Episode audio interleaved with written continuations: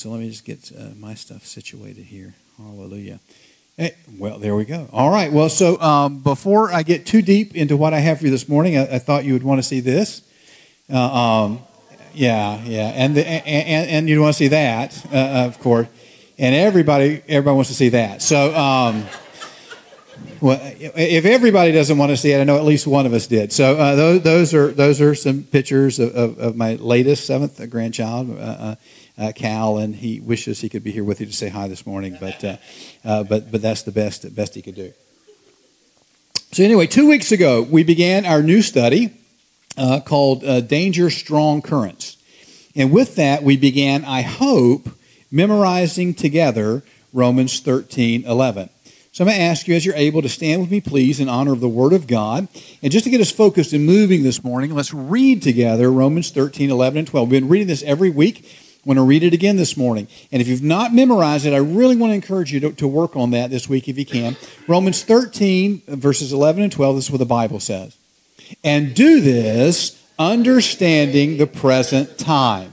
The hour has come for you to wake up from your slumber because our salvation is nearer now than when we first believed.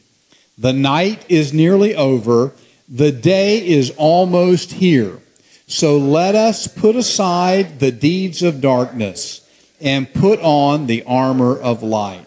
Praise the Lord. This is the word of the Lord, and you may be seated. Well done, by the way. Well done.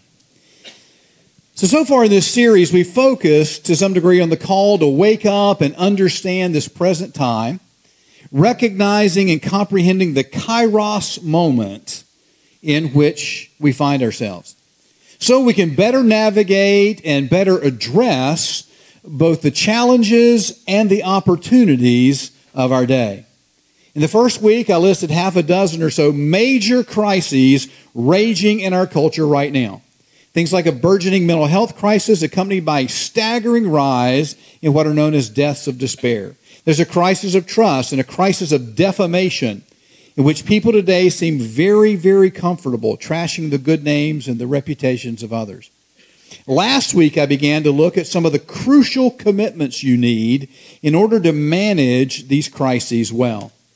Uh, things like embracing the reality that your time here really is short and that one day soon, one way or another, you're going to be called to stand before the Lord and give an accounting of your life.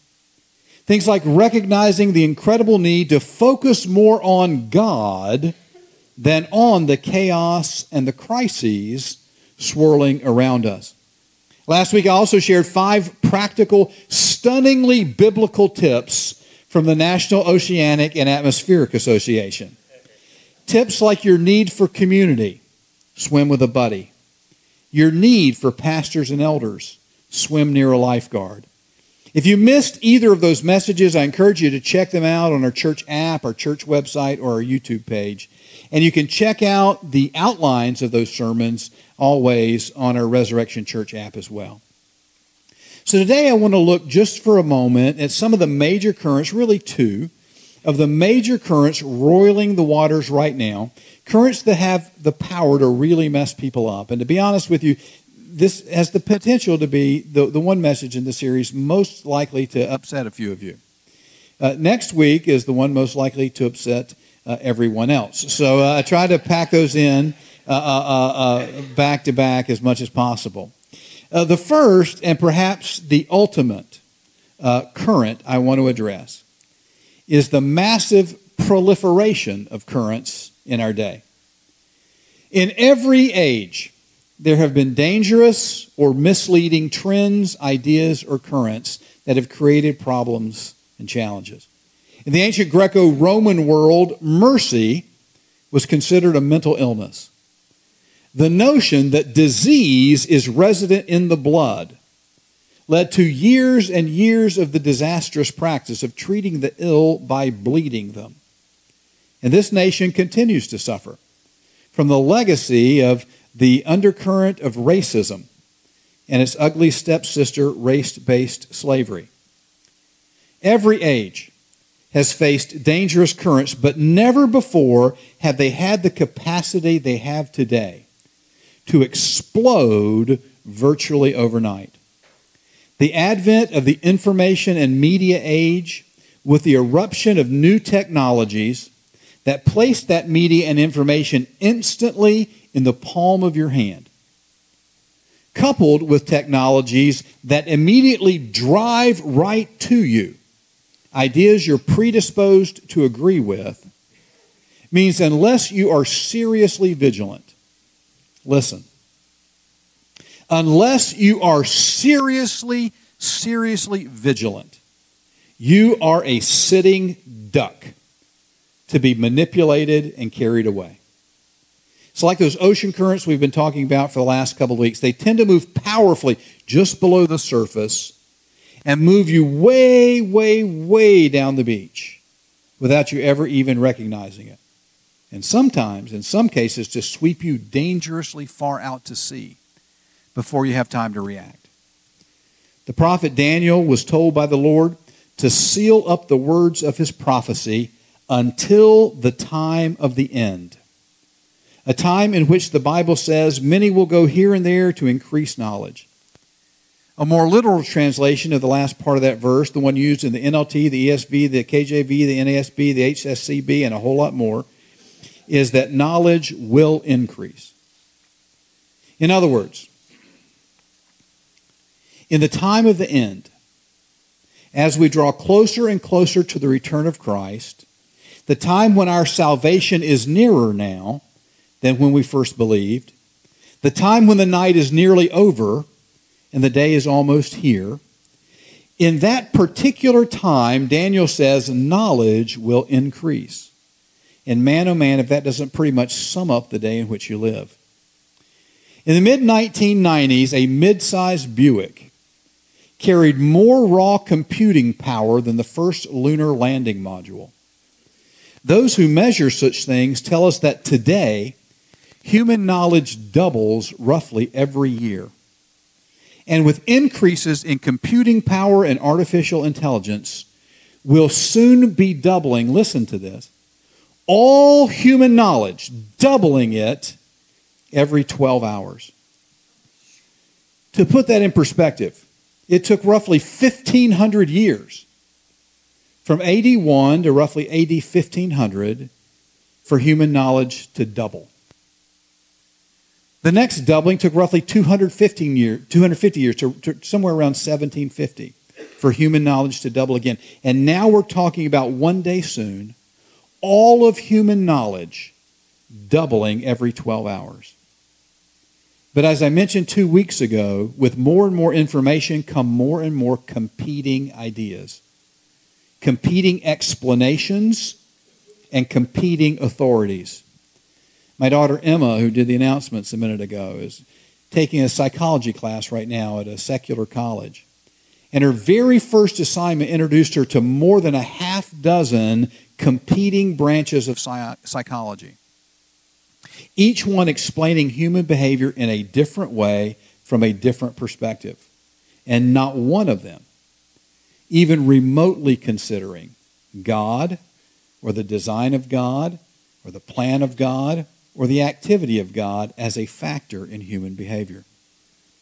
All this information, all these competing points of view are simply overwhelming. Floyd McClung is a prominent voice in worldwide missions, and years ago he introduced me to the phrase option fatigue. He was writing about the challenges U.S. missionaries often, ha- often encounter when they come back to the States from serving overseas for any period of time.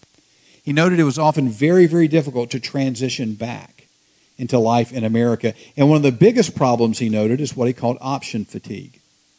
Simply understood, option fatigue is the weariness that comes over your soul when you're overwhelmed by choices.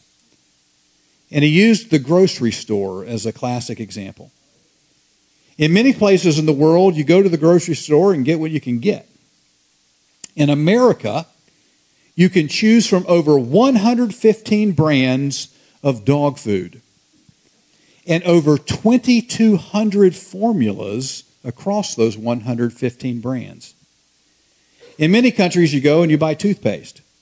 In America, you have to decide paste or gel, whitening or non, fluoride or no, mint flavor or regular, baking soda added, breath freshening, small tube, large tube, in between tube, or would you prefer the little canister that sits on the side of the sink and you push down with your finger? And while all that may seem trivial to you, the truth is, all those choices wear on a person over time. Have you ever been at the end of the day and someone said, Hey, what do you want to do about dinner? And your response was, You decide, I don't want to make any more decisions today? Now, what do you imagine happens when all that choosing moves from things like toothpaste, dog food, and dinner to foundational matters of truth and morality? What happens? When the waves begin pounding you with a speed and a power you have never experienced before, and every one that comes pounding in challenges some fundamental thing you have believed or been taught all your life. You live in a culture in utter chaos, a culture to struggling to completely redefine itself, a culture that has completely lost its bearings and a long ago lost its sense of moderation. New waves and new currents are coming faster and stronger than ever before. And before you can get your footing, sometimes even before you can catch your breath, another one is right on top of you. They're coming with such pace and such power that you cannot think through them carefully and you cannot pray through them well. And that is an enormous problem. The wisest man who ever lived once wrote, the first to present his case seems right, till another comes forward and questions him.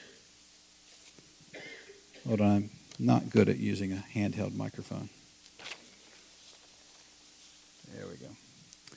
Solomon's point was simple. Many wrong things may seem right at first. So, to get to the bottom of a thing, you need to be able to take time to dig and think and question and pray. But the speed and force with which these currents are coming today has made careful, honest consideration, careful biblical consideration very rare. There's just so little time to think. Before you can process one current, the next current has taken center stage. Let me give you an example. Most Christians were still trying to talk through their concerns about gay marriage when the culture simply moved on to transgender rights. And while you were still thinking your way and talking your way through bathroom laws, your children started being asked which pronouns they prefer. And suddenly, before you knew what was happening, you were in danger of losing your job if you refer, refused to refer to a coworker by the pronoun them. It's all happening so fast. And I find very few people asking what it all means for the underlying fabric of society.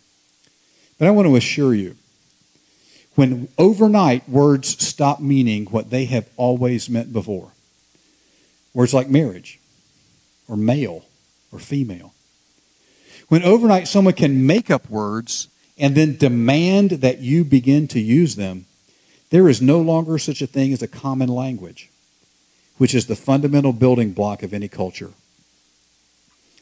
Now, some people will no doubt be appalled by these comments, insisting that it's simply cruel and abusive not to allow gender dysphobic people, dysphoric people, to decide for themselves how they should be addressed.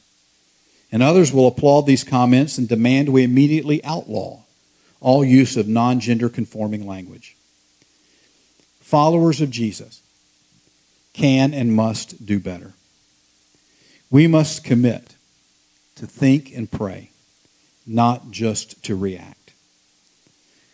We need to consider the very real pain of what it means to genuinely feel like, deep down on the inside, that you were born in the wrong body, while steadfastly resisting any bad policy that would tear at the foundations of civilization.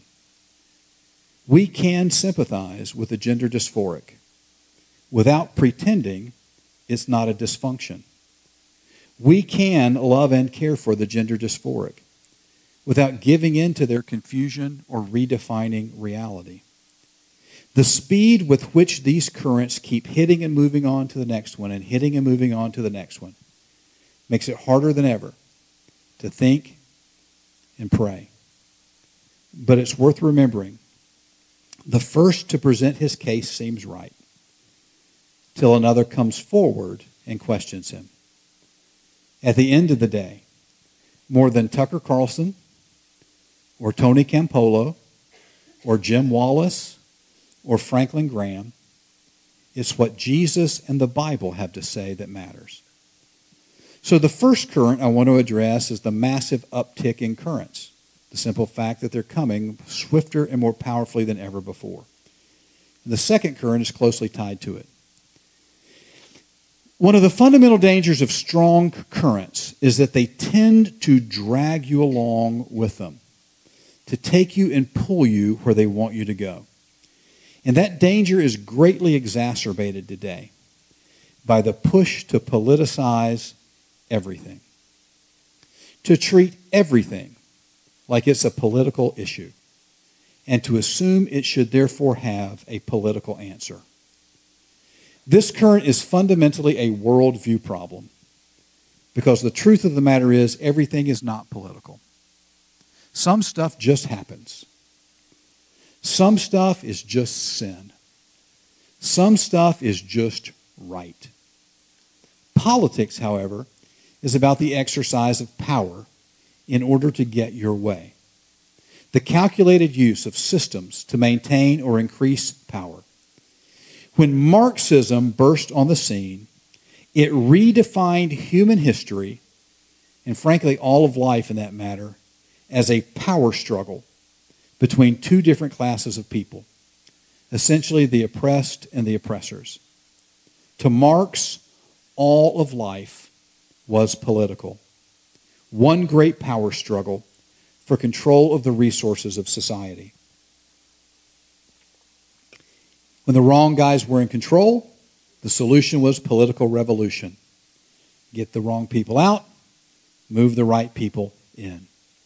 And so many of the powerful currents of our day in this nation are absolutely tied to and beholden to that particular worldview. And surprisingly, so very many Christians have been swept up and possibly swept away in it as well, even while decrying it. Here's the truth the disorientation that comes from being hit by wave after wave after wave is real. That disorientation is powerful. And powerful forces in the media and in politics are working every single day to use that disorientation to manipulate and control you. They are using it to make you afraid. They are using it to make you angry. So you will do what they want you to do. Getting sucked into that swirl of political currents getting caught up in the partisan frenzies they're designed to create is, in my humble opinion, the number one reason today the church is losing its saltiness. Too many Christians are no longer thinking like Christians. They're thinking like social justice worker, warriors, or they're thinking like anti social justice warriors. They're thinking like liberals or they're thinking like conservatives when they should be thinking like Christ followers.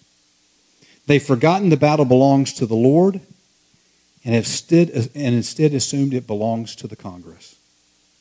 Instead of being the salt of the earth, they taste exactly like the world. Whichever flavor of the world they happen to be wrapped up in at the moment. Now, the truth is, the draw to get sucked into this is almost overwhelming. You need to wake up. It's time to wake up from your slumber and recognize what's happening so you can resist it. You must be more informed by the Bible than you are by cable news. You must be more moved by love of God and love of people than you are by fear or anger at the current crisis. You must work diligently to guard your heart, to keep your focus on the Lord, because powerful forces are working diligently to draw your heart away. Proverbs 4:23 says above all else guard your heart for it is the wellspring of life. It's one of the first verses I have all my microgroups memorize when we start working. Above all else, with all diligence, with everything you have, you need to guard your heart. You need to keep it focused on Christ and the purposes of Christ and not let it get sucked into some swirling current that will pull it away. You need to guard your heart because your entire life flows out of it. For some time now, I've been praying the apostolic prayers over my family and over you uh, almost every single day for a long time. For weeks and weeks now, I've been specifically praying, praying Colossians 1, verses 9 through 14. It's a prayer that I pray almost every day over myself, over my family, over you. And I start the prayer this way Oh Lord my God, Oh, Lord God, in the name of Jesus, I pray that you would fill them with the knowledge of your will and all spiritual wisdom and understanding. That's how it begins. Lord, fill them with the knowledge of your will. Fill them with the knowledge of your will. I pray they be filled with the knowledge of your will. I pray that they would know your will. I pray that they would love your will. I pray that they would pursue your will. I pray that they would dedicate their lives to doing your will.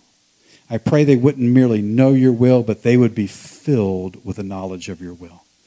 I pray that the knowledge of your will would so fill them that no other will has room inside them.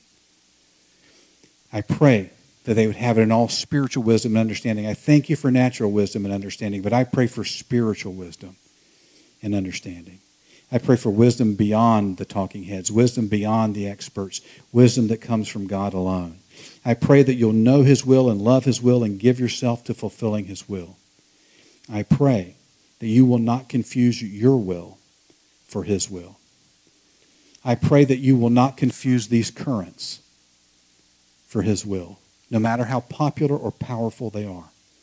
I pray that you will not confuse political agendas for His will.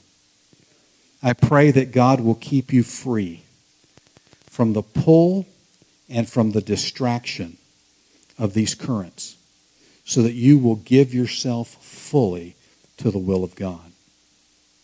It takes me 30 to 45 minutes to pray those six verses over you because I just pray. But I pray that. I pray, and I pray that largely because I understand this. I can't make you care about the will of God. I can't make you love the will of God. I can't make you know the will of God. I, I, I, can't make you pursue the will of God. I can't harass you enough into it. I can't nag you into it, but I can pray for you. And so I pray for you and look to see what God might do. Now, listen, I've taught you from this pulpit that politics really matters. And I believe politics really matter. We've, we've got uh, this morning uh, out in the lobby um, sample ballots and, and a voter guide from, uh, who's this from? A voter guide from the North Carolina Family uh, uh Council, uh, um, who's done some research for you. I think voting matters. Politics matter. Who's in power, make, they make decisions that make your life better or worse, that, that, that can help or hinder the spread of the gospel. Politics matters. It just doesn't matter as much as the currents keep telling you it does. Listen, if you're a follower of Christ, politics does not matter as much as the quality of your witness. Politics does not matter as much as your pursuit of Christlikeness. Politics does not matter as much as your closeness with the Father. Politics does not matter as much as the vitality of your prayer life. Politics does not matter as much as the advance of the gospel. Politics does not matter as much as the proclamation of the Word of God. How are you doing in all those things? And are you spending more time thinking about, reading about, praying about politics or your own Christlikeness? the vitality of your prayer life, your knowledge of the Word of God. Because the bottom line is the ultimate solutions to the problem of this world will not come through politics. They will come through a manifestation of the kingdom of God and the eventual return of Jesus the King. So if you find yourself thinking more about politics and political issues than about your own holiness and faithfulness to God, if you spend more time praying about politics and political outcomes than about the purity and power of your walk with Christ, you have been carried off by this current. You have been swept downstream. You need to recognize, you need to wake up, and you need to make your way back up the beach. I beg you in the name of Jesus, as we carry on with this series for the next couple of weeks, read Romans 12 and 13. Read Romans 12 and 13. Read it today. Read it tomorrow. Read it the next day. Read Romans 12 and 13 over and over and over again. Please memorize Romans 13, 11. And then go ahead and memorize Romans 13, 12. Do this, the Apostle Paul says. Do this. Offer your body as a living sacrifice. Do not be conformed to the pattern of this world Stop thinking and acting like everyone else. Live a life of genuine love. Read Romans 12 and 13. Do this, understanding the present time. The hour has come for you to wake up from your slumber because our salvation is nearer now than when we first believed. The night is nearly over, the day is almost here, so let us put aside the deeds of darkness and put on the armor of light. You need to understand the present time so you can live differently from the present time. And the best way not to get swept up in the currents that keep coming and coming and coming and coming. The best way not to get swept up in the currents is to make sure you are swept up in God that nothing matters more to you than God. That you are thinking about nothing more than God and the will and the purposes of God. Therefore, my dear brothers, stand firm. Let nothing move you. Always give yourselves fully to the work of the Lord, because you know that your labor in the Lord is not in vain. Let's pray. Father, as always, I thank you for the power and the clarity of your word, your word that uh, tells us the truth, or your word that calls us uh, not just to listen to the first voice we hear, uh, but to pray and to think through things carefully. Your word that calls us to guard our heart with all diligence, to guard our heart above all else, to be very careful what we let have a place in there because our life will flow out from it. Father, we thank you for the power of your word that shows us how to walk in this broken, fallen, sometimes scary world.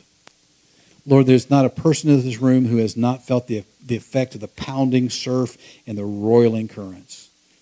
Lord, in the history of the world, I do not believe currents have ever come like they're coming right now. Help us, Lord, we pray, in Jesus' name. As the psalmist said this morning, as we, as we read together this morning, lead us in your righteousness. Lead us, O Lord, in your righteousness. Forgive us for allowing other people to lead us. Forgive us for allowing the media to lead us. Forgive us for allowing paid professional manipulators to lead us. Lord, lead us in your righteousness. In Jesus' name. Amen. Amen, amen, amen. Hallelujah. Praise the Lord.